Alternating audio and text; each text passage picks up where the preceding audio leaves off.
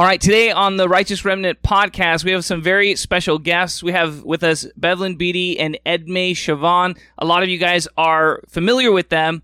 Um, they've been, you know, kind of blowing up. I've been sharing their videos with lots of different people. So we're really excited to have you guys on. Thank you so much for joining us today. Hi, thank you for having Absolutely. us. and also on special on our podcast today, my wife Hannah is joining us for the first time ever. You might have heard her; she was actually featured in our group podcast a couple weeks ago. She blew up; she was awesome, but she really wanted to join this interview also. So we're going to do kind of a group interview today. Welcome, wife. awesome. All right. Well, um, Bevelyn and Edmee, we would just love it if you could start by telling us a little bit of your story. What we'd love to hear is kind of your history in God. How did you get these convictions? How did we get these convictions? Uh, I'll say for me, uh, obviously, it was gradual. Uh, I was born and raised in uh, France, uh, in Europe, uh, secular. So, but I always loved America. I didn't know why at the time. I only knew that there was a sense of freedom. So, coming here, not being saved, not being a Christian, through a set of circumstances, I became a Christian. Mm-hmm. And uh, when that happened, it changed a lot of things. Uh, I used to be a racist. I'm no longer a racist.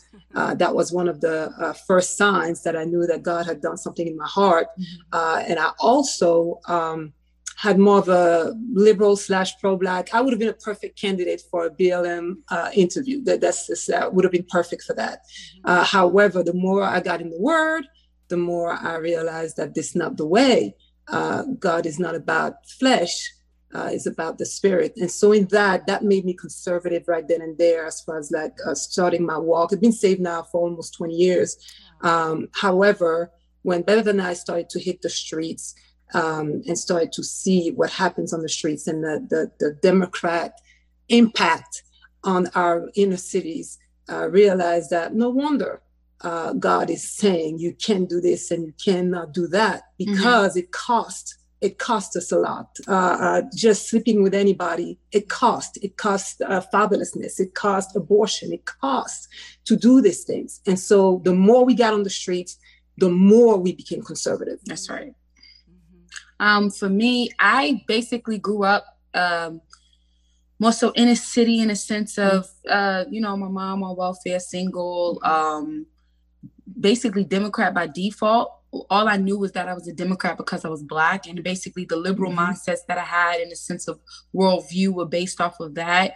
Um, aside from certain things I would learn going to church in and out of church, uh, which in a, in a sense were conservative views but I didn't know it. It's like, you mm-hmm. know, we're, we're black, we're Democrat, that's just what it is. Um, and once I got saved, I had radically got saved by the Lord. And after that happened, I met Edmee and um, we started to go out on the streets. And again, uh, while out doing ministry, I knew what was going on, but I mm-hmm. didn't know why it was going on. And so we started to indulge into the history, and this that's when I learned about Lyndon Baines Johnson, and I, I learned that you know it was the Confederates who were Democrat who wanted to keep slavery. Uh, school didn't teach that. Um, I, I didn't understand the concept of what welfare was doing to the the community, especially a Black community, until I got out there and I seen, wow, this is the reason why uh, so many young men have so much time on their hands. This is how they get get into gangs. Um, this is why, you know, a woman has 10 different men as her baby daddy with all of these different kids and mm-hmm. they're all neglected. I'm like, okay, this, you know, welfare has played a, human, a humongous part in enablement. And I'm realizing, okay, wow, these Democrats, they say one thing, but it results in another. And after all of these years, I'm sure it's not just a, co- a, coincidence or an accident that every policy they're basically bringing is, in, in a sense, enabling us and hurting us. And I realized, no, this is a tr- strategic. Oh my goodness. Sorry, I had my phone on do not disturb, but I guess he's calling me 5 mm-hmm. times. I had a strategic, uh, I realized it was a strategic agenda that they had to, um, I guess, hinder the black community. And now understanding with who the Democrats came from, it made sense Okay, you know, they're, they're the ones who wanted slavery. They're the ones who said that we're good for nothing aside from being slaves. And obviously, once they lost that agenda, they still had a vendetta outside of slavery to keep, suppress the blacks. And they've done it. They've done, and successfully, we've allowed them to do so. I will say that. But, you know, that's really what brought forth that heart, knowing the gospel, knowing the truth, getting out there in the streets and seeing it for myself. Mm. Yeah. You know, we're so we're working with mostly Asians in Southern California. That's kind of our community. I'm half Korean. My wife is is full Korean, so we work with a lot of Asians, and um, you know, we're on university campuses a lot, working with university mm. students, and um, it is it is taken like gospel truth today that mm-hmm. systemic mm-hmm. racism is real and systemic mm-hmm. racism is destroying the African American community. Could you just share a little bit of your heart for that message because in the Asian community, you know, I get this a lot. Like when I start speaking on race things, I probably get more hate than anything else. I speak out on abortion, I speak out mm-hmm. on homosexuality, but it's when I touch race, people get really upset at me because I'm not black. And they, you know, mm-hmm. that this comes out all the time. You're not black. You don't know what they go through. You don't mm-hmm. know, and, and you're just saying this. And because I'm half white, you know, I get accused of being a white supremacist. But I bet you guys get accused of being white supremacist too, huh? Yeah, well, yeah we do. Stage, yeah, yeah, absolutely. It's sick. Yeah. It's sick. Yeah, but yeah. yeah so, uh, oh, sorry. Go ahead. Uh, no, the word idolatry just this is just idolatry at this stage. It's nothing else. And now they're trying to push that same agenda with y'all Asians. Yep. I mean, they, they, they're running out of material. And so now they have to stretch it. And I mean, who, I mean, out of all the groups in, in America, I would say that you would be the ones that, you know, you're about working and about making a, a living and succeeding in this country and, and, and the studies that you do, you, you, you learn very hard. That's part of your culture. You don't have time usually for this nonsense. Mm-hmm. But they, they, they've tried the, the, the Hispanics and the Blacks, and now it's running out of steam. And so they're going after you. But what you're encountering in these colleges, I mean, it's it's been going on for a very long time. It's a Marxist ploy it's an antichrist ploy. Mm-hmm. It renders the blood of Jesus null and void. Mm-hmm. Now, if that's someone in the world that says you're a white supremacist and whatnot, okay, fine, you in the world. But if that's a Christian, mm. they are literally going against the gospel. They are literally rendering what Christ has done on the cross as nothing. They're trampling on the foot because they're saying color is stronger than the blood of Jesus, is stronger than the kingdom of God. And that's what the problem is. And I believe that was also the heart behind why Bev came up with that Jesus Matters slogan, mm. because in that, it, we heard a lot of the argument when people would say all lives matter. Those BLM people would say, no, you, you can't. And so they would find so much to discuss. But Bev, I don't know if you want to expand on that when you would say Jesus matters. yeah, I mean, when I spoke on Jesus mattering, I, I wanted to counter any type of concept outside of him mattering. And i felt like you know if you if you come against jesus matters you're basically coming against jesus and you're exposing to me your true heart in the in the matter because even if you're black no matter what your color is jesus has to matter in your life um, and that for me really exposed the antichrist agenda outside of what they presented yes. to you blatantly um, and to speak on asians and koreans what i find so foolish is that even Asians know how much blacks have privilege in this country. Obviously, they do. That's why they put that they're black on college applications. Right. Uh, they know affirmative action exists. And what, what I don't understand is how they came from these countries and they had grandparents and parents who worked to the bone who had nothing but made something out of nothing and now they're living off of the sex, success of it but now in a sense you have the audacity to basically stick your nose up at black mm. people and say oh it's oppression for you it's mm. it's it's it's it's hard for you mm. it's it's it's racist it's racist. You got uppity, you got high and mighty, but don't forget your parents were doing laundry. They started laundry mats and restaurants just so you could have the best education and nothing stopped them. So what makes you think it's going to stop up? All the us obviously there's an issue in our community, a cultural issue as to why we're not where you're at. Just keep it a 100. But this snooty, it's like a it's like a fake uh, uh, considerate slash snooty attitude to where you know they're black and you just don't know they're struggling. You don't understand what they've been through, and I just yeah. feel like it's the most disrespectful attitude to have, and they have no room to have it. You know, And if anything, the one thing they have up on us and they should challenge us on is that how is it that these foreigners keep coming to America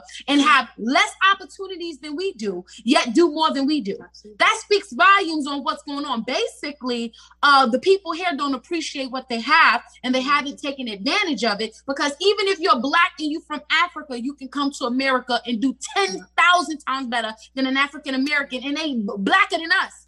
Okay, so it ain't about color, ratio, and all of that. That don't yeah. make no sense to me. It's all a lie from the pit of hell, and I just I feel like it's disrespectful. Yeah. Yes, mm-hmm. love it. I love it. It's refreshing to me. It's so refreshing to me. Yeah. It's true. I've I've watched. Make so sure you many... play this for your cousins. yeah. yeah, I've watched so many of your guys' videos, and I've felt so encouraged by it. You know, I've struggled with anxiety my whole life. And I think in the Asian community, a lot of us struggle with timidity, you know, yeah. being quiet. But I felt like it was almost like an answered prayer. Like you guys mm-hmm. were speaking such courage into my spirit and into my soul, you know? And so I'm I'm feeling so refreshed right now. I love it. Keep going. Keep going. Amen. We will. Amen. but I do have a question about the Asian stuff. You know, I'm almost every day I go to my husband, I'm like, hon, what's going on? Like, why are so many people into this new woke gospel? It's about how you make someone feel, right? Like, if Jesus was here, he would make them feel loved. So you cannot confront people. You cannot say absolutes. And a lot of, I feel like our peers and our generation Asians are all going into this. Mm-hmm. And I'm like questioning what's the pull? What is, what is the attraction into that type of gospel message? Is that you win them only through words of love and, and, and not making them feel in any way condemned or, or smaller, you know? What, what are you guys' thoughts on that? It's, it's a the thing is it's a selfish gospel because if you want to make people feel good in a sense you make yourself look good mm-hmm. and you never want the confrontation because you don't want to be that guy that's you know kind of stuck out like oh you don't agree with everything going on mm-hmm. there's a sense of peer pressure yeah. in, in in our community socially uh, even on social media to media to where if you don't agree um, they come at you and they mm-hmm. attack you in this feel good gospel it's like it's it's you, you're not really countering or challenging the issue you're making the issue feel good for being mm-hmm. the issue um, and in a sense it makes you look good and it's incumbent in you it's not in the gospel of jesus christ you know when i would go to grocery stores um, and i would see parents who would allow their children to run around the store and pick up bags and throw them and just act out. And I would watch, I would look at that parent with a disdain because I would be like, why the hell are you not disciplining your mm-hmm. child? For me, you don't love your child because why would you allow your child mm-hmm. to think it's okay to run around in public like that? What's going on? Obviously, the parent doesn't want to look bad. So they're willing to allow mm-hmm. their child to act a whole fool yeah. to keep themselves from looking bad. But I've seen where, you know, a parent who truly loves their kid, they're not going to focus on how everybody yeah. views them. They're going to pop that child because they understand listen you need to get it together because you are acting up and it is just it's not going to work all right? And this is for the child's future because it's cute when they're three but by the time they get 9 10 11 12 13 14 15 you got a menace on your hands you know what i mean? But it takes a parent that loves the child enough to disregard how they're viewed. Um at some point we have to die to ourselves and love God's word more than the way we're viewed. Um, and that's really the integrity of the heart that God is looking after. Uh, he's looking for a wife who's loyal um, and that loves him and doesn't lord her own uh, uh, relationship over him you know and knows to lead through serving.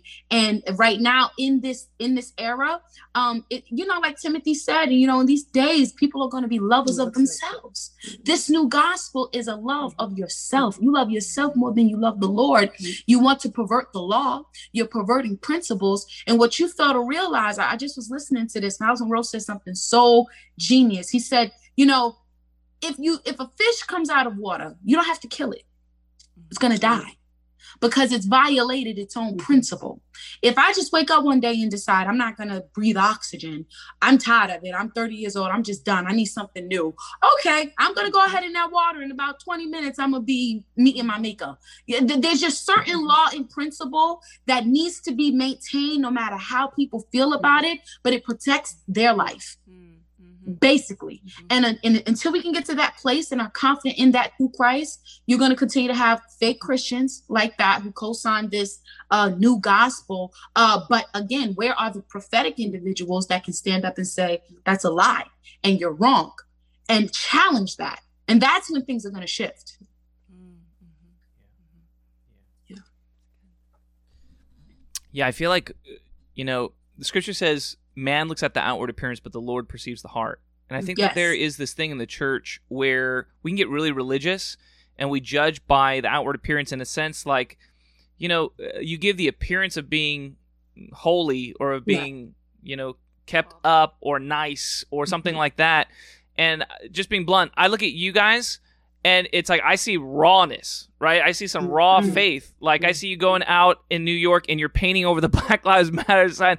I mean, I'm like, I remember when I saw that, I was like, oh shoot, can they do that? Like, you know, but I, I mean, just I'm just being honest right now. For me as a pastor, this is something I struggle with because you can feel like this desire, like, hey, I want to speak out and speak strongly, but I'm also afraid, am I going to say it exactly right? Are people going to understand? And I just think there's this thing in the church where we're so afraid of not being able to do it perfect that we're not even going to step out and try and do something. That's right. Right.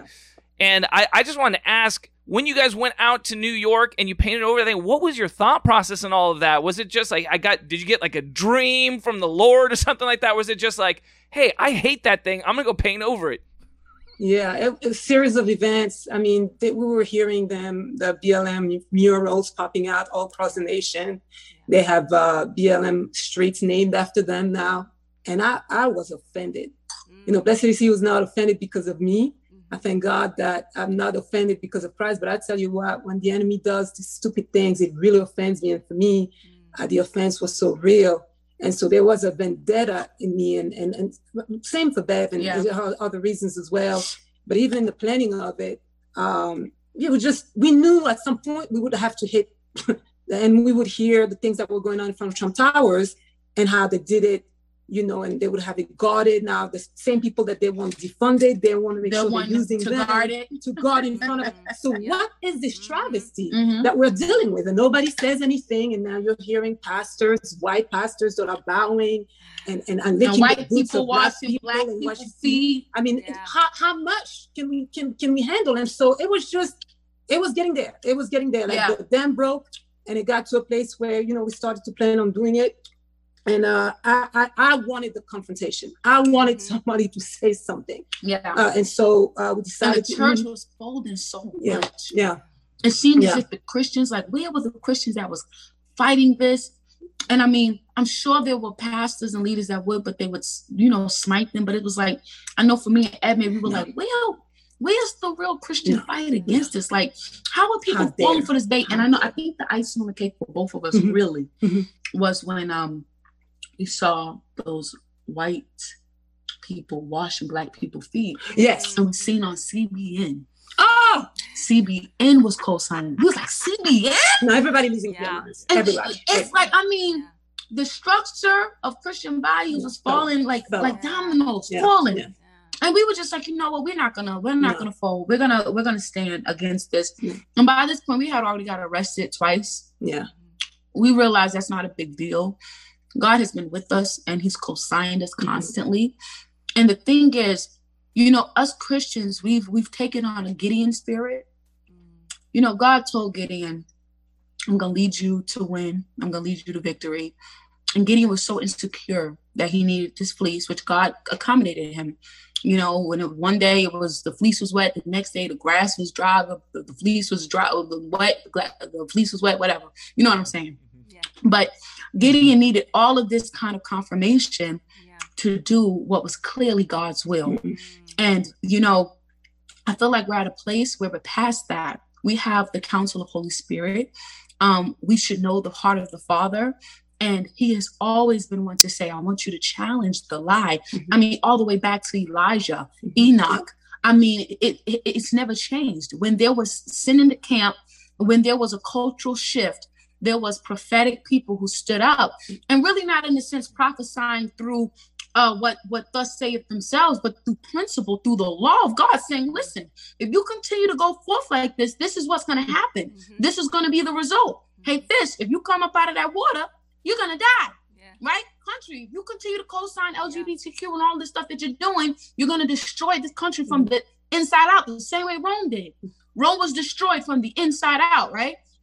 So for me and Edmee, our heart was in totally just coming against that and telling the truth because we realized so many people we thought were Christians. Mm. COVID exposed like the heart of what true Christians really were and what they weren't. And people we looked up to, people we believed in were folding. And we were just like, obviously, we, we're the last one standing, which we had to shake ourselves out of that um belief that Elijah. I mean, believed. yeah, yeah. I thank God. I mean, I, I, I, you know better to think that you're the only ones, but it, it's, it's, it was challenging because you and especially the Christians that you had around us, mm-hmm. there would be no, no, you be quiet, you come down, you, you know. So we've had had a track record of Christians, we thought they were, but they were totally against being loud, yes, uh, or trying to expose what the enemy was doing. So as long as it was pious, you see earlier you mentioned how there's a mm-hmm. form of godliness and you look good. As long as it looked good, then you would have Christians cheering along. But the moment that it didn't look so good, and people would even wonder, is this God? Because yeah. now they would think it's the flesh. Then now all of a sudden there is opposition from the church herself. And so it was confusing at first, but we were at the point when the paint thing was going on to where we couldn't care less anymore. We could care less. I mean, and I, I, I, I, I so I remember telling Dave, I want them to say, say so. I want to say, say something. Yeah. We're gonna pour that paint, and I want anyone that comes to my face to say something. Go ahead. Yeah. I, we wanted a fight. Yeah. We really wanted a fight because we're sick and tired. Yeah. Sick and tired. Yeah. How long are you going to tell the armies of the living God? How long to have the, the, the guy with the sneakers, Satan sneakers? How long is the church going to co-sign by her silence the ungodliness in this yes how long yes how long because the uh, the, the the the opposite camp They're i guarantee you they the little bit of thing they will go and they will mob any company yeah. any business why you didn't say something against that the business may not have to do anything with what's going on yeah. But they will have a mob mentality. I'm not saying the church should do the same thing, but by God, there should be at least the same result. Where's our backbone? I mean, seriously. Yeah. So that's all those things that I believe truly motivated us to go there. And, and we realized how many people that say they're Christian are really ashamed of the gospel oh, of yeah. Jesus Christ. They're ashamed of him. Um, they're embarrassed. Uh, you're trying to put up a front to make him look good. He don't need you to make him look good. uh, Romans 1, he says clearly, you can see when you look out your window that there's a God. Hmm. so who do you think you are? What, what portion do you play in being fake nice so that you can look good? If he's the true living God, he's going to show himself. I mean, regardless, he's going to show himself, period. But I'm going to stand on truth. And that's it. That's, that's what I'm called to do. So I'm going to do that. Yeah. yeah. And and to just to add to what you just said, the enemy relies on that niceness. Yes, he does. He relies on the church being cute and nice. Yeah, he likes That's that. been his bread and butter to advance his agenda. Yes. As long as they're cute and nice, I'm a dance my way. I'm a two-step my way into advancing the devil's agenda. That's what the kingdom of darkness is about. And we've heard it from darkness itself. When we go in and we would confront people, they would tell us, Why don't you feed us? You're Christians. Mm-hmm. You're supposed to feed us. Mm-hmm. Wait, what? Mm-hmm. Feed yeah. you? Feed. Yeah. I mean, I could feed you, but that's what you expect of me because I'm a Christian? Yeah. Mm-hmm. No. Yeah. I, I watched, I, were you guys in, there was one confrontation you had on one of your lives with um, some young some young homeless people on the street who were yes, yelling those things that's it. that's you, what we're talking about, right? And I I feel like that's what a lot of the church uses as accusations against people who do what you do is no, you're supposed to mm-hmm. just love on them in that way. But the oh. Bible says the truth sets us free, right? Amen. Like what is actually killing that young girl? You know, she has a spiritual sickness, but she's asking you for food, right? and mm-hmm. going back to the BLM sign, when you were spreading the paint on it, I just started crying because it reminded me in the Bible where David goes out and he's he yells, right? He's like, "Who is this uncircumcised Philistine?" Yeah. Right? Yeah. And we've we've been praying and, and asking God for more voices like yours who will challenge that demonic that demonic delusion and principality that's trying to cover our nation right now. And Yeah. so for me, I cried because I felt like you were a warrior. You guys were warriors challenging that voice like David did, a demonic principality that was trying to come over their land. And he stood up and he said, who are you? I know who my God is. Right.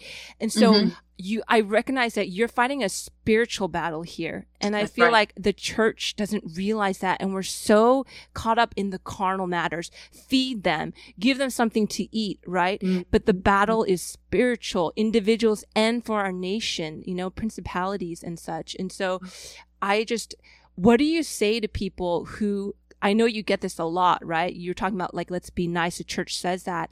What's the line between confronting and letting things go or the spirit of I'm trying to form my question, but you know, you're saying like a lot. I'm sure it's like tone it down, Bevelyn. Tone it down, Edna. Yeah. You're too intense. You're too harsh. How do you deal with that? Well, the the key component that a lot of Christians don't understand is that me and Edmee, we commune and walk with the Holy Spirit. He is our counselor, and we acknowledge him as that. You know, um, sometimes we even see when we're speaking in tongues, people are like, "Why are you speaking in Mhm. tongues?" and "Why are you?" You know, and I mean, even that they want toned down Mhm. because they don't understand it. They're ignorant, right? But what I have learned a while through serving the Lord is that He is again a discerner of the heart. Yes. So God is always focused on the heart's intent. And I use this as an example men. I, I understand what men go through because I feel like I've seen this in the dream. When the Lord had given me this dream. There's this constant challenge against masculinity, a man's manhood. Um, and I believe once a man can be broken, um, everything else is is, is, is out with the fish. Whether people want to acknowledge that or not, that's the truth, right? So uh, throughout a man's childhood, they go through this constant place where they're t- being told to tone down, tone down, tone down. And I even heard a pastor at one point say, you know, um, I got this fire in me, but then I have to pull it in because I don't want to be too rough. And I'm like, wait a minute, though, wait a minute. If God put a lion in you, he, he doesn't want you to muzzle the lion, but it's the sermon of the heart that you have to check. You know, you have to measure love through Christ and what's the heart's desire in this. If you're saying something because you want to be right and you want to make a point to affirm yourself, then no, you have the wrong heart Mhm. and it will profit you nothing. The Bible says if it, if it doesn't have love, it profits you nothing. But what about when it is love? Come on. Come on. Well, it, obviously, it's the opposite. You you have much to gain when the agenda is love. I'm not going to sit in front of you and tell you that it's okay for you to live a homosexual lifestyle and then say out of my mouth that I love you because I'm a liar and the truth is not in me. My heart intent is to let you know the truth. Why? Because there is a place of outer darkness where there will be weeping and gnashing of teeth and there is no rewind. Um, and you may not like me now, but we can celebrate in the New Jerusalem together. But that's the end goal. That's the end agenda. Uh, a parent doesn't uh, co-sign a child for the moment. A parent is looking at their future. A parent is looking ahead of them. And so the parent is speaking in love and correcting based off of what's ahead. The father does the same for us. And we are living sacrifices, his helpmate. So we should have the exact same agenda, agenda the father does because mm. Jesus says, I don't come in my own name. I, I do what the father does. You understand what I'm saying? I'm co-signed by the father. My my will is his will. Let his kingdom come, his will be done on earth as it is in heaven. So now I am an ambassador of the kingdom of God doing what is done in heaven, right? So wh- why would I allow my heart's measurement to be of this world so that it can hinder someone else? I was transformed by the power of the Holy Spirit and I was renewed of my mind. So a man thinketh in his heart, so is he. His heart means his mind. I'm renewed of my mind through the word of God. Anything that is going to counter that, I'm going to speak out. But now I have Holy Spirit to help me discern mm-hmm. how I'm going to do it. What I have noticed is that when I'm dealing with humble individuals, mm-hmm. I know how to humbly embrace them. Mm-hmm. But when I am dealing with prideful people, um, something in me rises up and I have to bring them down a peg. we have to come back to reality. Why am I going to argue with a gay man about abortion? You can't get pregnant, bro. Mm-hmm.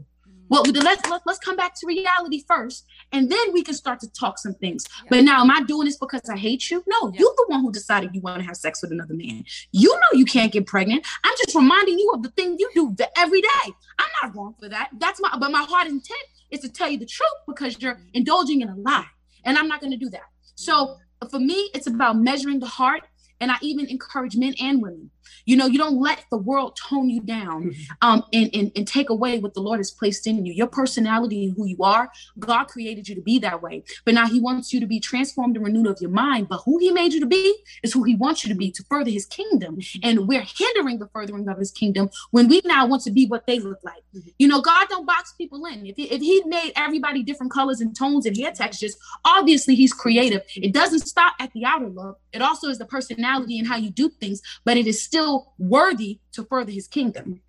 Yes. Yeah, I feel like right now it seems to me like the church is being shaken. Like yeah. COVID, the lockdowns. I don't know how it is where you guys live out here in California. Most of the churches are still like you know empty for the most part, right? And it just seems it seems like things are being shaken. A lot of people who were not very serious about their walk with God, they're not going to church anymore, and they haven't been for a while, right? Yeah. And I I just get the sense that the old priorities of the church are shifting right now, right? That mm-hmm. we're being exposed the mm-hmm. the shallowness of the discipleship that we've had in the churches. Because I'm mm-hmm. just saying this as a pastor and just being real. In the in the church world, it's all about numbers in lots of hmm. churches. Yeah. It's like you just got to get that Sunday attendance up. And the best way to do that is, you know, hour long service or less, a nice snack buffet, you know, like all all these types of amenities and it just seems like to me, I just feel like that model of church has to die. And we need a model of church that is going to be discipling believers who are serious about their faith, right? Who are willing to be tested and to overcome. I just want to ask you guys, where do you see the church headed? Are there any ministries or leaders, pastors that you feel like are doing it really well? And especially, I just want to ask, are there any great black pastors? I just feel like I'm mm-hmm. looking for them right now, right? Yeah, uh, you're totally right in terms of the uh, status of where we are as the body of Christ, but I would say that the mainstream mainstream uh, church is being exposed. The real church, the real bride is doing well. The real bride is not necessarily changing. The real bride is continuing to do what she does, yeah, which is to know Him, make Him known. Uh, the real bride is not caught up in buildings. The real bride is not caught up in businesses. The real bride is not caught up with the fear of man. The real bride has the fear of the Lord. So the real bride um, not as many people as we think. I think that's where the shift in the, yeah. the, the that's what we got to adjust. Uh, what we think is the church is not necessarily the church, but the real bride is doing well, and I believe the real bride is getting a larger platform to come forth, and everything that does not belong is being you know being erased as we speak. Yes. In terms of the future of the church, um, there are genuine people that love the Lord, and mm-hmm. that may have been stuck in a I don't know a mega church, for example and what I believe is happening is that the Lord is bringing all of these different people together. Yes. Together. There's a way that He's doing it because we have to stand as a front. I mean, any army that is just scattered and now Holy Spirit holds us together, I understand that. But I believe that there's also a strategic way of literally coming together as one front and standing in this hour. I believe it's happening. Uh, in terms of a black pastor, they're they're still out there. There's I mean, some. Bishop Wooden is one in in uh, North Carolina. Um, uh, Gabe, I think Gabe Gabe something. Yeah, yeah, he's pretty good. They're in North Carolina. They, yeah, but no, but there there there's some good there's some good people out there. They just they're not as known. They're not, they're not the TD Jakes and the Joel yeah. Osteens that just yeah. have given us a bad name. Uh, but they, they're out there. So if there's fear there, yeah, definitely. Um, and in 2018, mm-hmm. when me and oh, yeah. were praying, uh, before all of this happened, yes. um, the Lord showed me what He was going to do to the mainstream church, and yes. what I saw was like you know in a cartoon where the bully takes the uh the little dork or whatever he's about to you know pick on, and he flipped him upside down by his leg and shook his pockets out and took all of his money. Yes. and then he sent him away. And what the Lord was showing me is that he's going to take back everything that they have stolen from mm-hmm. him. There has been so many individuals who have gained off of the name of God, hmm. uh, putting up a form of holiness but denying the power, um, and he's exposing them. And I don't know if you guys noticed, but this year it's really been clear who's who's who and what's what. Um, and I also see, you know, the, the, the platform that we had last year is not the same as the one we have this year. We're kind of subdued to the back. Um, and really what we're watching is, you know, these these conservatives that are Christian um, being exposed. We're seeing, you know, mainstream Christians be exposed. Mm-hmm. And what the Lord is doing is dividing his remnant from the world. Um, but the remnant is coming back with a vengeance. You know, uh, the remnant has to glean off of the Lord now and has to gain the wisdom and strategy. Uh, but the remnant is coming to office because the remnant can't trust Republicans no. anymore.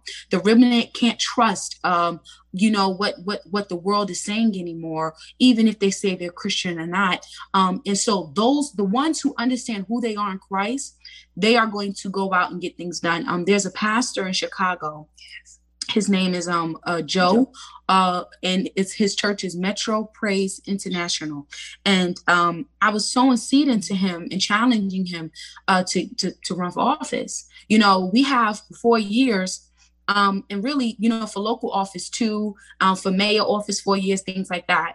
And so it's like, you know, if you have a church and the pastor solid, you know, get out here and canvas for the pastor, mm-hmm. door knock, do what Democrats do. Democrats take elections through grassroots, door knocking, meeting face to face, campaigning like that. And now you put people who are of the Lord in office. Um, and that's something that we didn't bother doing because we thought Trump was going to do the mm. job. Um, and then Christ was like, listen, I just wanted to show you what I can do. If I could do it for Trump, I could do it for you. But you can't continue to be a Saul depending on David to do the job because if David does the job, David's taking your spot. You got to get out here. You got to get involved. We have to be involved in local politics. Uh, the reality is the culture changes through law.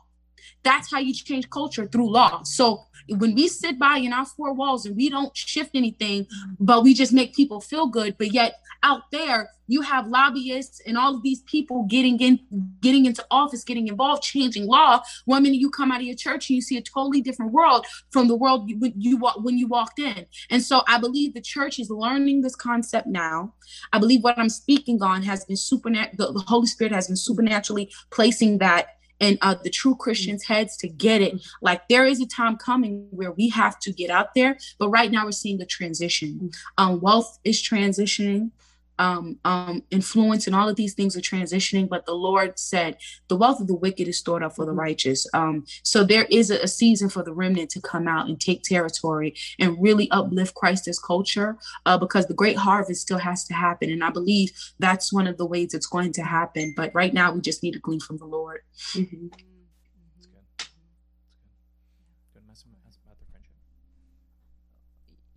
Okay.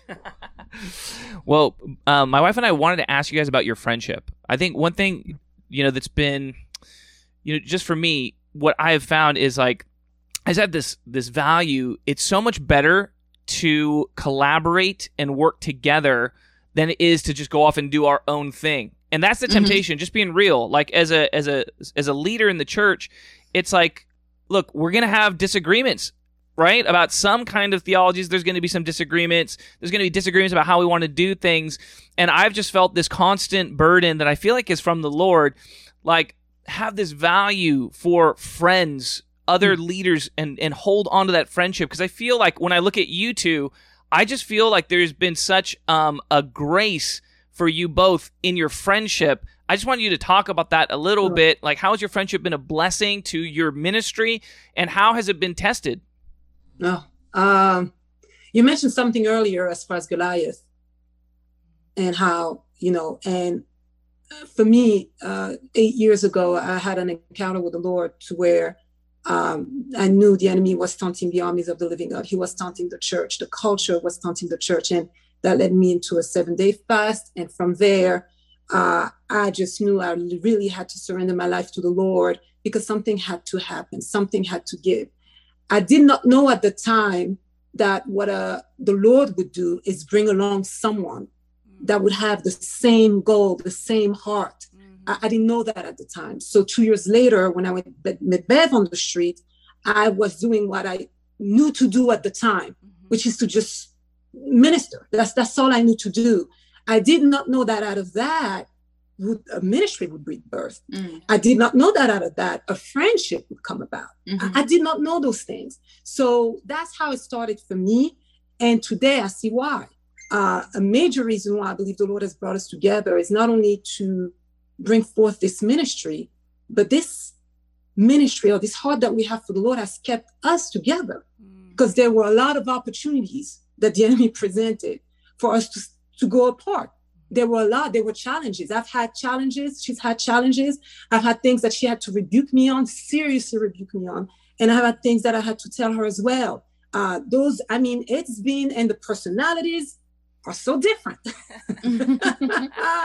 I mean it's only what when we are in vegas and we found out one is this way or that way like the, color, the temperament, the temperament thing is oh maybe that's why she you know it's things like that that we're finding out now but we have a lot of bumps in the head uh, because of that. But through that, many things happened. First and foremost, this was amazing training. When you want to talk about commitment, we could not give up commitment towards our Father, and yeah. we knew that we knew that He had brought us together. Yeah. So that kept us uh, huge, and that's actually training for even marriage because now, if nothing else, we know how to stay committed to someone. we know to, yes, we know to do that. If nothing else, yeah, you know. Uh, besides that, uh, I mean, practical things that we learn, even in ministry. She was sharing earlier how she lived in the inner city. She grew up in the inner city. I didn't necessarily have the same upbringing, but when we hit the streets, I knew why people living were living that way because I had learned it and I knew why. She didn't know why, but she had lived it.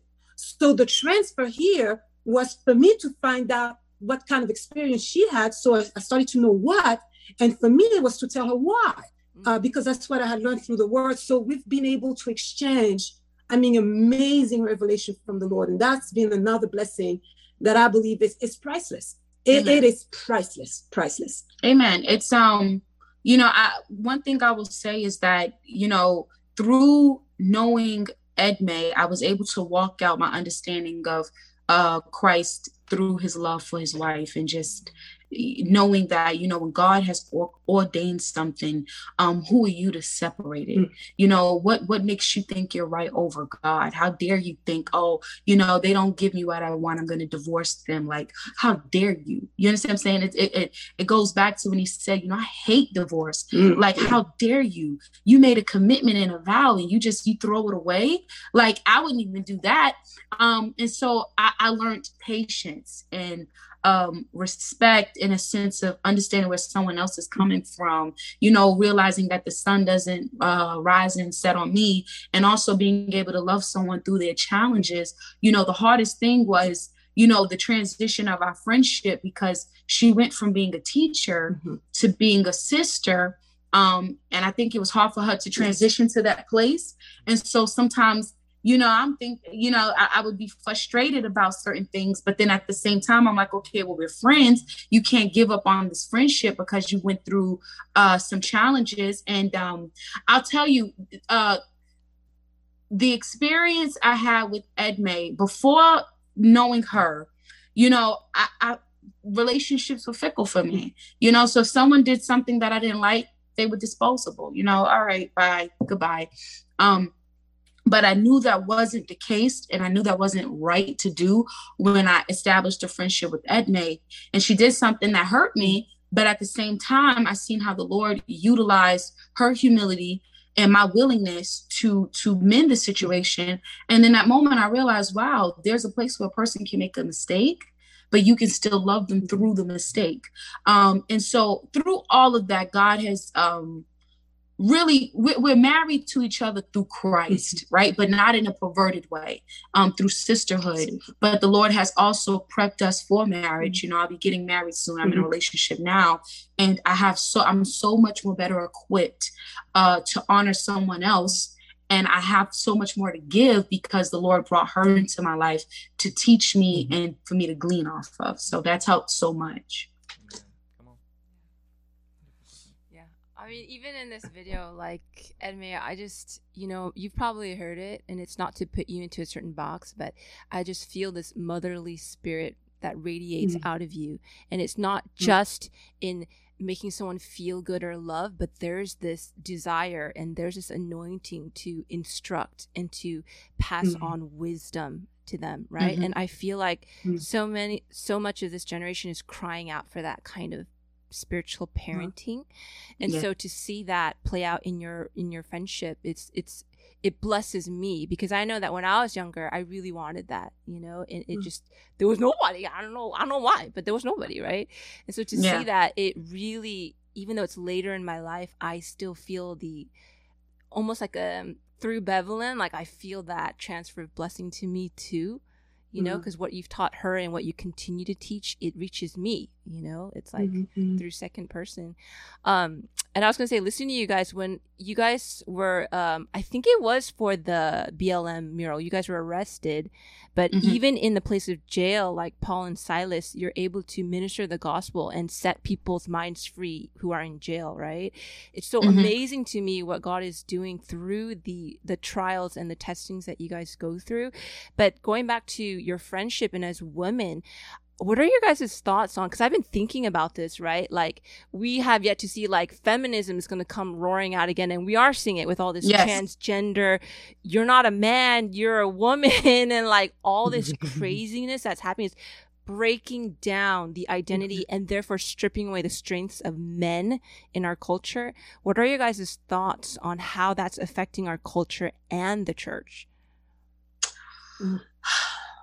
That's the Jezebel spirit. Mm. Full of the, the Jezebel spirit is so powerful because the Jezebel spirit will muzzle and murder, mm. murder the prophets. Um, and it will make the ones who uh, don't have any backbone subdue to it. Um, and it will, it can take over this world. It took over Israel with, with, with uh, you know, but it took a Jehu takes a Jehu to counter um I know what I'm saying is right. It takes a Jehu to counter the spirit. But what I will say now is, you know, the women can counter the feminist spirit, not by, in a sense, yelling at feminists, but women have an influence. Um, and they can encourage their husbands to go after them um, at some point, women are have to gonna gonna have to submit themselves and uplift their husbands to take back position and go take heads off. Um, I have seen amazing uh, testimonies. I, will never forget. I heard the story about how um, this is kind of negative, but this is like old school thinking.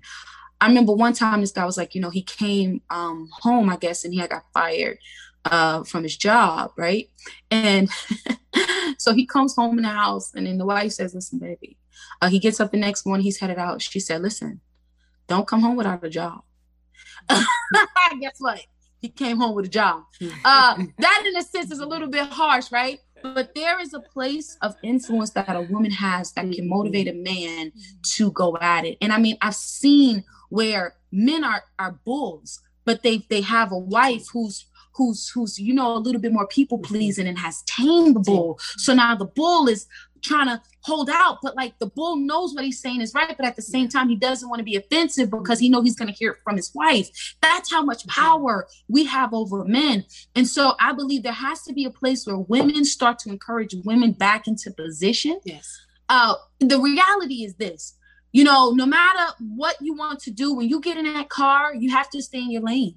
You're going to get to your destination if you stay in your lane. And it's not to say that women need to be doormats. No, they don't need to be doormats. But we have to get back to a place where we encourage our men, uplift our men, and and and and, t- and, and show them they don't have to be apologetic about correcting and coming against that Jezebel spirit. It is going to take a Jehu to tear down Jezebel. Period. The same way regardless of how powerful Jezebel is, she can't get nothing done without Ahab. Mm-hmm. Ahab has the power and position. Jezebel had the influence. And through Ahab, Jezebel got her job done. Without Ahab, she has no job. She was an old, worn out wench sitting in a room with some makeup on, right? You, you need a man. You need a man. So, in the same way, when are the Esther's going to step back in, uplift, and encourage, and through the power of their leader that God has ordained to be the leader because he made Adam first, get things done. Now, everybody sees Esther as the savior, yes, but through influence. Mm-hmm. It took one signet ring from King Xerxes to get it done. Period. Once we understand that and women are humble enough to accept that and flow through it, we're gonna make some moves. Mm-hmm. That's good. Mm-hmm. That's really good. yeah. That this whole thing has been concerning me honestly. I feel like mm-hmm. that jezebel spirit has been attacking apostolic ministries that's right. they usually they have a mandate right from from god and in their ministry. And i've been seeing certain ministries going oh now we're just going to focus on loving people better because mm-hmm. there's a lot of hurt people yeah. in our community right? And yes there's always hurt people. No one's going to do it perfectly. But i've been feeling alarmed like I feel like their mandates are being abandoned or twisted. And so therefore that you know to make it like in masculine feminine terms, you know that masculine like you have a job like men go out they kill they hunt right? They get the job done right? That's being put down by this Jezebel that's right. Yes, and if they're right. being um they're being u- made into eunuchs, right? So that they cannot fulfill. Yes, yes, spiritual eunuchs. Yeah, that's right. The mm-hmm. mandate mm-hmm. that God gave that apostolic mm-hmm. leader, and so I've been like so grieved by that because it mm-hmm. sounds good, it sounds loving, like we're gonna love people more, but they're the enemy's using hurt voices in the church too mm-hmm. to twist the purposes you know that god had and i feel when it comes down to it like if these leaders succumb to that they have to answer to the lord you know for it and a lot of them That's don't right. realize yeah. it you know you know you just reminded me of something one of the huge benefits of us being yoked together is that somehow so the lord also is accountable through that friendship mm-hmm. i believe that the people you're talking about don't necessarily have that accountability around them. Yes. They've surrounded themselves a yes through years of ministry by yes people. Yes. So now they're on an island of their own. And now again, it's just a form of godliness denying the power thereof. Mm-hmm. So a lot of what you're describing, besides the Jezebel spirit, it's also linked to the fear of man. It's linked mm-hmm. to the, the, the the love of money. Uh, it's linked to a lot of things. It's just a perfect storm, quote unquote, for the enemy to do what he does. Um, so that's another benefit that I see in the friendship there. Uh, but, but but I'll tell you what, when it comes to Jezebel, the church, that's why it is crucial for each individual to know Christ for themselves. We cannot rely on leadership. We cannot rely on the people that are supposed to lead us to follow, to, supposed to follow us. They're follow, following Christ. Unfortunately, many are not following Christ anymore. Uh, but that's, if nothing else, that's an indictment for us to continue to disciple one on one, to not lose to not lose sight of that one component because I believe that at the end of the day, it's going to turn things around. But right now, uh, if all we have are, are these leaders, then we're, we're toast. Yeah, because they're on that island. And I just want to confirm what we're saying. Uh, I want to tell you guys this dream, mm-hmm. and mm-hmm. it's so profound. I want to um, tell you. So I, I had this dream, and in this dream, I was going on a date, right? And uh, throughout the date, uh, the the individual that was taking me out, he wanted to just you know kind of just treat me really nice and just you know love on me and just kind of show his his uh, appreciation for me in a sense. And we would go to like different places. We would go to like the movies and dinner and then hang out with friends. But every time we would transition from one destination destination to another, he was attacked and for some reason in the dream, I knew that the attacks coming against him on the way to the date, whether it would be robbery or some bullies trying to get him, um, they wanted to demasculate him in front of me. And I knew in the dream it wasn't about me. It was about demasculating mm-hmm. him in front of me, um, just for extra embarrassment. Um, and I remember waking up from, I, I remember at the end of the dream, I had a, a job of nursing him. So he was like mm-hmm. in my arms, I was hugging him and kissing him, but not even in a sexual mm-hmm. way. It was in a way to nurture him, nurture his manhood back. And when I woke up, the I realized the Lord has showed me supernaturally what the position of a woman has and what is happening to our men. There is a strategic agenda to demasculate them. And it's not about us. We're a pawn.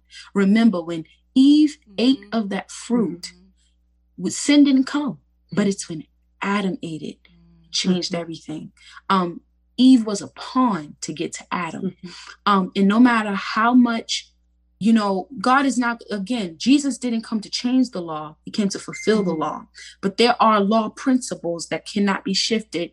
The reality is, God made Adam first, and Eve came from Adam with the womb. Um, but there is something about the hindrance of Adam that changes the course of things. Once we can understand that and we can learn how to motivate through mm-hmm. that, I'm telling you, it's going to change the dynamic of where we're going to go, you know? Yeah. Yeah.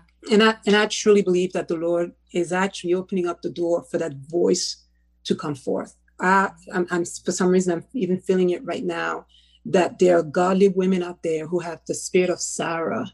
Yes. That are going to stand and say, Yes, my Lord.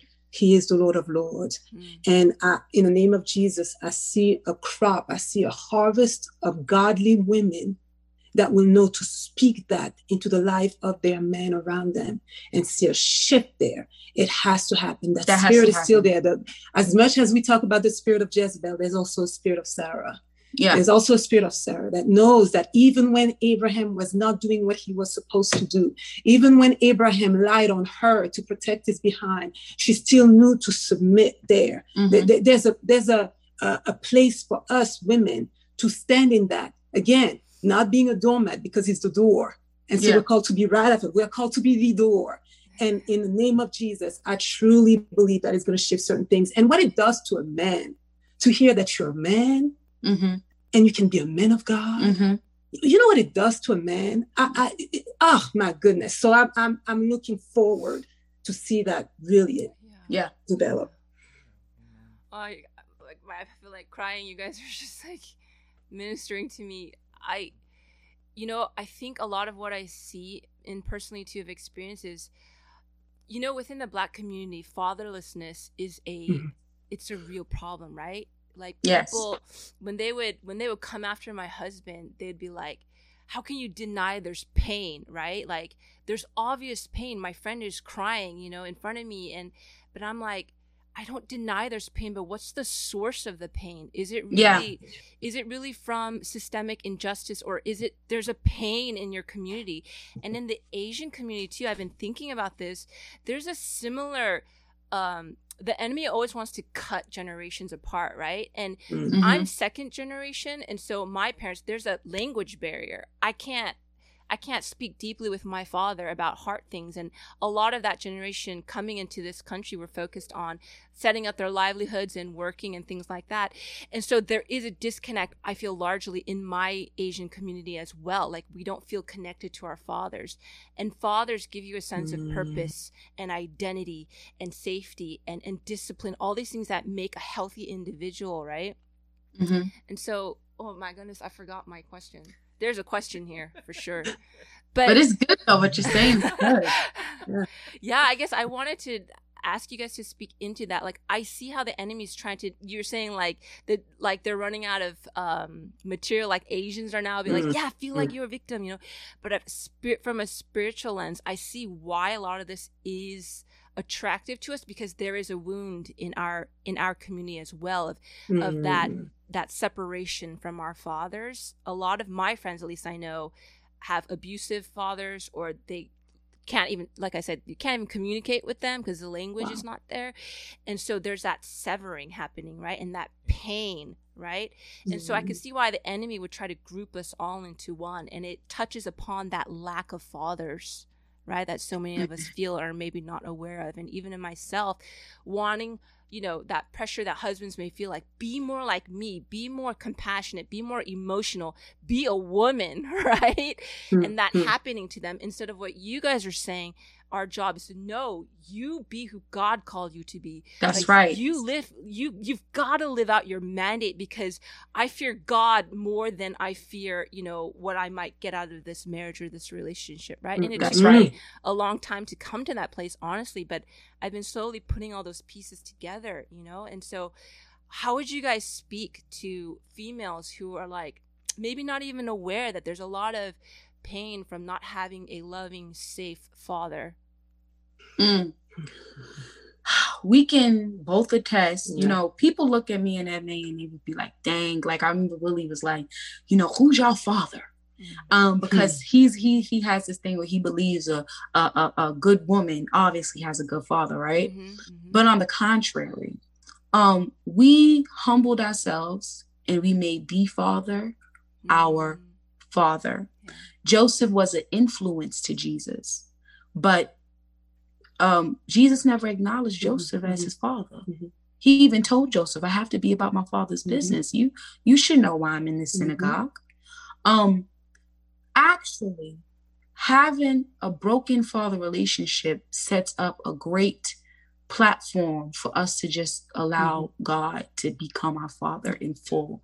And people don't believe he can be that, but he mm-hmm. can be that. Mm-hmm. Um, and that's something that me and Edmee have allowed. First and foremost, for me, I have suffered from severe trauma, mm-hmm. severe. But I laid every single bit of my trauma before the Lord. I don't need a shrink. I don't need a counselor. I have the Holy Spirit. He told me that, I, that the Holy of Holies is torn, that veil is torn. I walked up in there. Um, I went to his throne and I gave all of my trauma to him. I, and, and even if I felt like he knew about it, I told him about it. I said, Father, I'm disturbed. You know, my dad did this to me, and my mom mm-hmm. said this to me, and you know, did this. I, I'm confused about this, and you know, these are my feelings. And sometimes I would feel like I wish I wasn't born. I would lay mm-hmm. all of these things before the Father, and He would give me counsel, mm-hmm. comfort, and guidance in everything. And so I, I'm able to walk with the confidence that I have because He has He's He's He's heard me. Um, he's answered my questions and concerns, and he's given me purpose to move forward. And he has been a father. He said he would never leave me nor forsake me, and he did just that. Um, you know, when I was in that hospital, I will never forget. Um, I had got a tube put in my rib, Yeah. and I had to fill the whole thing, so it was really bad. Mhm. And so I was crying.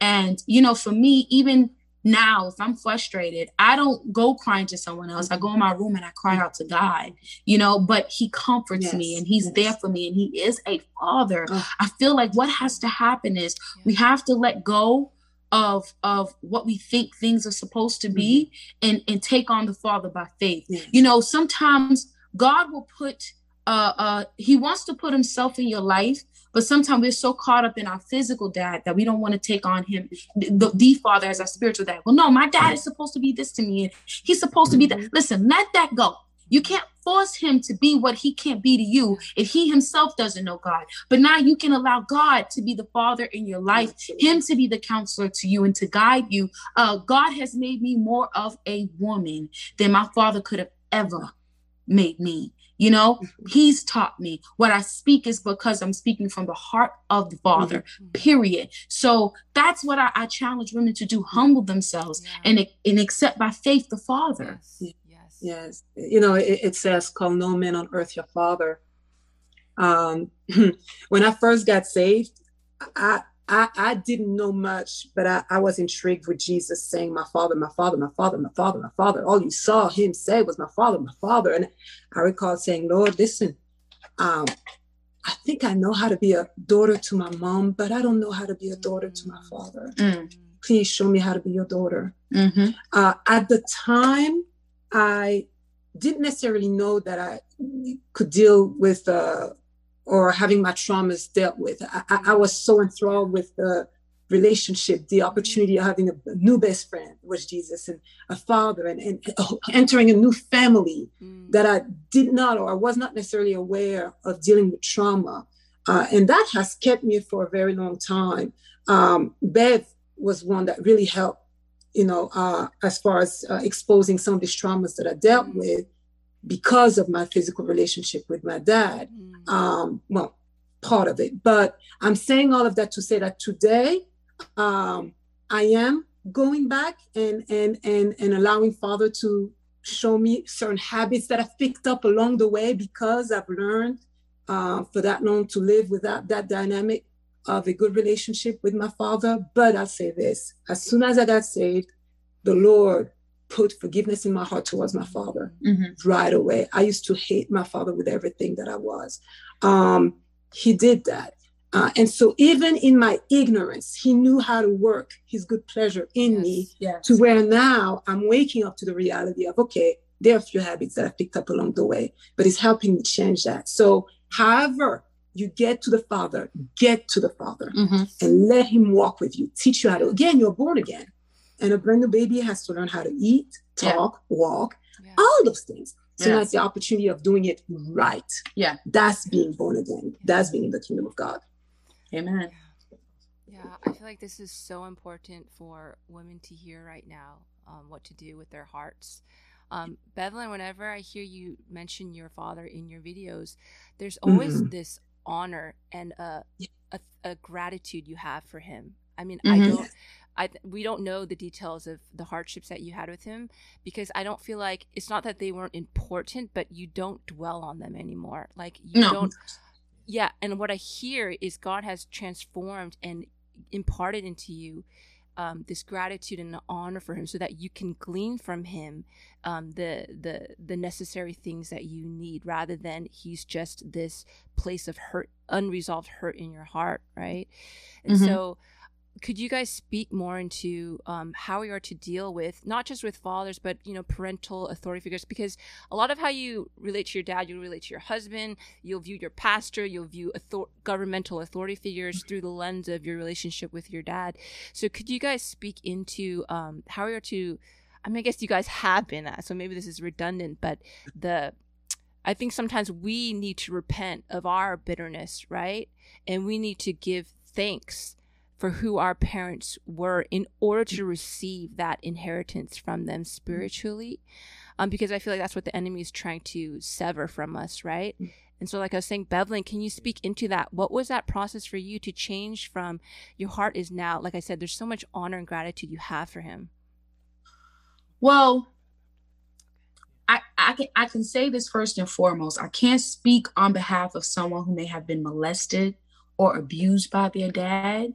Um, I think that takes uh, again a supernatural. It all does, but mm-hmm. I mean a whole nother level of mm-hmm. supernatural counseling and wisdom. But I can say this: my father may have not been the best, but he wasn't the worst, mm-hmm.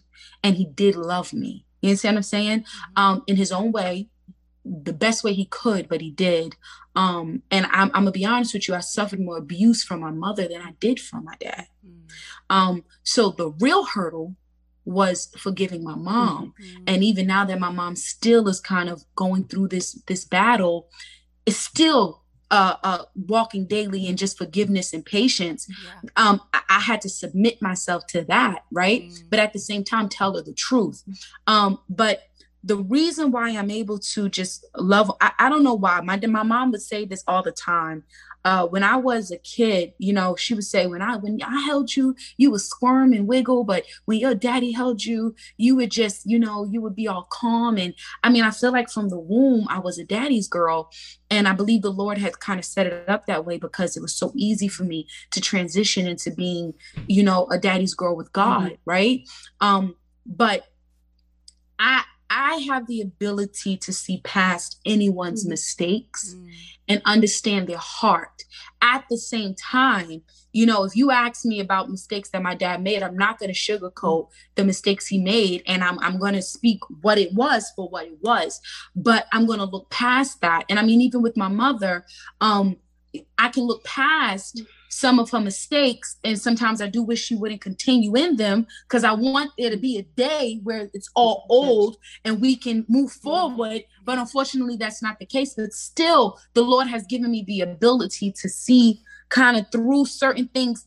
And, you know, you want to see what time it is, but you, you don't want, you, you know, you want to see what time it is, but you also want to see what it could be. You know what I mean? That that's that balance of wisdom. And I, I just I challenge, you know, uh, uh, the mind, I challenge people to pray for their not their mind to be renewed and refreshed. Because i do see there is a place where young men and women can get stuck. They can get stuck in individuals mistakes. And i find those same individuals never get stuck in their own mistakes. You know what i mean? It's like for me i know that i make mistakes and i know how to like see past my mistakes and i, I can look at my heart's intent of things and i can forgive myself. So at the same time i also realize i'm not I, I, haven't always done things the right way, sure. and I know I bumped my head a couple of times. So now I can give grace to those who who bump their heads. Sometimes, you know, your parent may need it to be perfect and may need to do all of this and may also do all of that. But I mean, God has shown uh, He's forgiven you. Absolutely. So Absolutely. H- how much more should you forgive your parent? Yes. You know, and don't act like you just walking around with sunshine coming out your butt and you didn't make mistakes too. You know what I mean? And it doesn't mean that they weren't dead wrong. Some parents are out Oh, here be dead wrong. Absolutely. You know what I mean? But at the same time, let's let's the way God was willing to forgive us for how we violated Him. How much more should Yeah, we should we be able to forgive our parents for whatever violations they've Yes. done to us, so that we can move forward? Yes, yes. 100% agree. Mhm. Really good. Okay, I think we're gonna finish there. We just want to say thank you guys, man, so much. This is such an awesome conversation. I know uh, my wife and I we are rooting for you guys, and we are Thank so you. glad to be in the same spiritual family together. Amen. Amen. We're excited for that. Yes. Where, where are y'all located? In California? We're, Where? in- we're in- yes, we're in Southern California, but we're we're looking to move to uh, probably Colorado really soon. Colorado Springs. Colorado Springs. Why Colorado Springs though? Uh, you can answer that. Uh, I'm. We honestly feel like the Lord's calling us too. We've had a number of Okay. prophetic experiences. We feel like the Lord's saying, "Time to move." Listen. Okay, okay. Well, that's what it is. That's what it is. I- I mean- amazing. I was not happy that it's another blue state, but That's what I'm thinking. But you know what? That, Hey. that's But if the Lord can do it, if He want to do it, let Him do Gotta it. It's gonna be good. Gotta yeah, go. but It's gonna be good. I mean, I told my husband, I said, I gotta go with you because I'm married to you.